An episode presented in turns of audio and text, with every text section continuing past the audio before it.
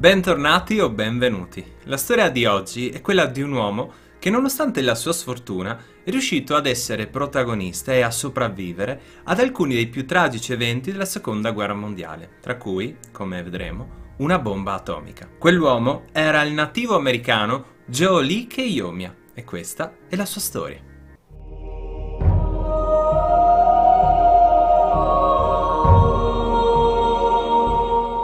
Prima di cominciare diamo come sempre un luogo e un tempo. Siamo in America sul finire del 1941 e le ambizioni tedesche dei propri alleati hanno da tempo portato l'ombra della guerra su molti territori del mondo, dalla fredda Polonia alle coste dell'Inghilterra, dai deserti africani fino alla steppa russa. Tuttavia c'è un alto territorio nel lontano oriente che è infuocato da un conflitto, la Cina, infatti, è sotto assedio da parte giapponese già dal 1937 e le atrocità commesse saranno nel tempo consegnate alla storia. Il soldato Joe Kayomiya, il nostro protagonista, è un 23enne nativo americano che vive nel New Mexico e non sa che questi conflitti stanno per culminare nella seconda guerra mondiale. L'America infatti, per quanto impegnata con l'invio di volontari e abbondanti rifornimenti ai paesi che si oppongono all'asse, non è stata ancora coinvolta dal conflitto, almeno non formalmente.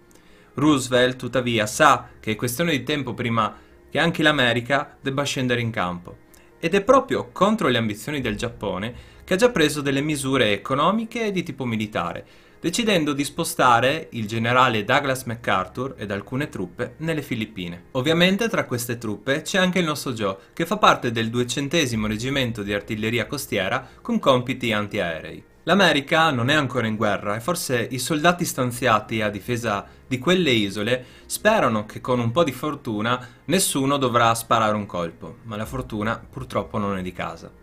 Il 7 dicembre, un giorno rimasto nell'infamia, come dirà il congresso il presidente Roosevelt, i giapponesi attaccano Pearl Harbor nel tentativo di annichilire la flotta americana nel Pacifico e con questa aggressione, quindi, segnano l'entrata in guerra del gigante dormiente. In una sorta di blitzkrieg i giapponesi occupano velocemente i possedimenti inglesi e olandesi in Estremo Oriente, arrivando a minacciare l'Australia. Il prossimo passo, quasi obbligatorio, sono le Filippine, dove MacArthur e le sue truppe oppongono una fiera resistenza, che tuttavia, infine, dopo una rocambolesca fuga del generale, culminata con la storica promessa Io tornerò, vede la resa da parte degli alleati. Tra le migliaia di truppe catturate e rimaste nelle Filippine c'è anche il nostro Joe, ed è in questo momento che inizia la sua sfortunata serie di eventi.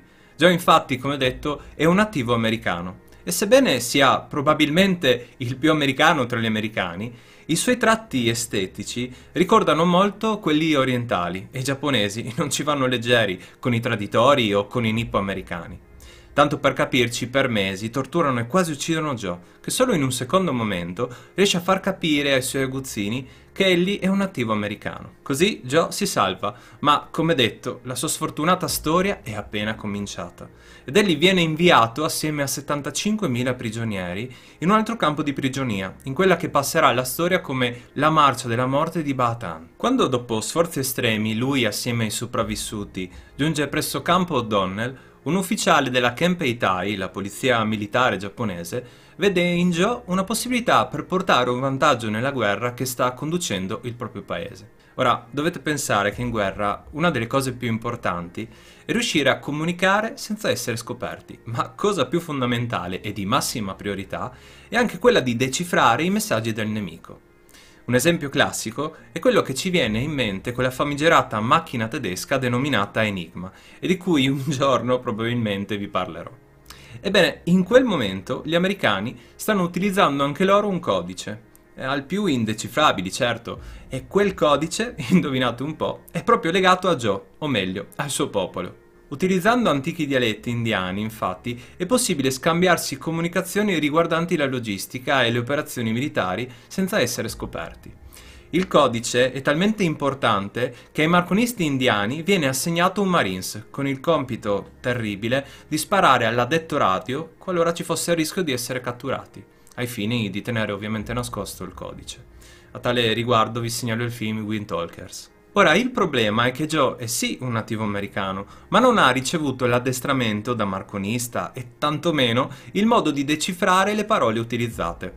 Per farvi un esempio, la parola Jeshu, ovviamente mi perdonerete il modo in cui la sto pronunciando, Joe non può sapere che con essa indichi i bombardieri. Così il nostro protagonista passa dalla padella alla brace. Ancora una volta egli verrà torturato, con una notte in particolare che ricorderà per tutta la vita. Denudato e messo alla ghiaccio per tutta la notte, al povero Joe si congereranno le piante dei piedi e quando infine una guardia gli darà il permesso per entrare in cella, spingendolo gli provocherà delle profonde ferite che all'americano guariranno solamente molti anni dopo.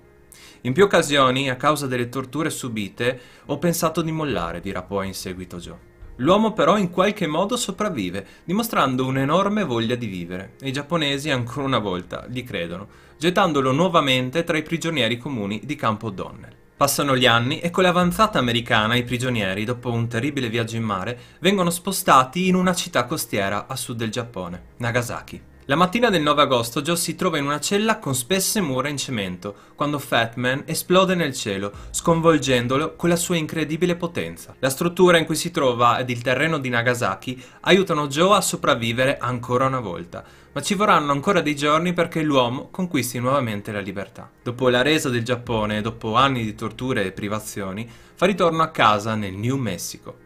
Come tanti uomini assieme a lui, Joe ha una storia da raccontare e la sua sfortuna è stata colmata solo dalla sua incredibile resistenza. Morirà a 72 anni nel 1997 e in un'intervista dirà che anche se avesse saputo decifrare il codice, non l'avrebbe fatto. Prima di salutarci vi chiedo di farmi sapere la vostra in merito a questa storia. Noi, come sempre, ci vediamo presto con nuove storie dalla storia. Ciao!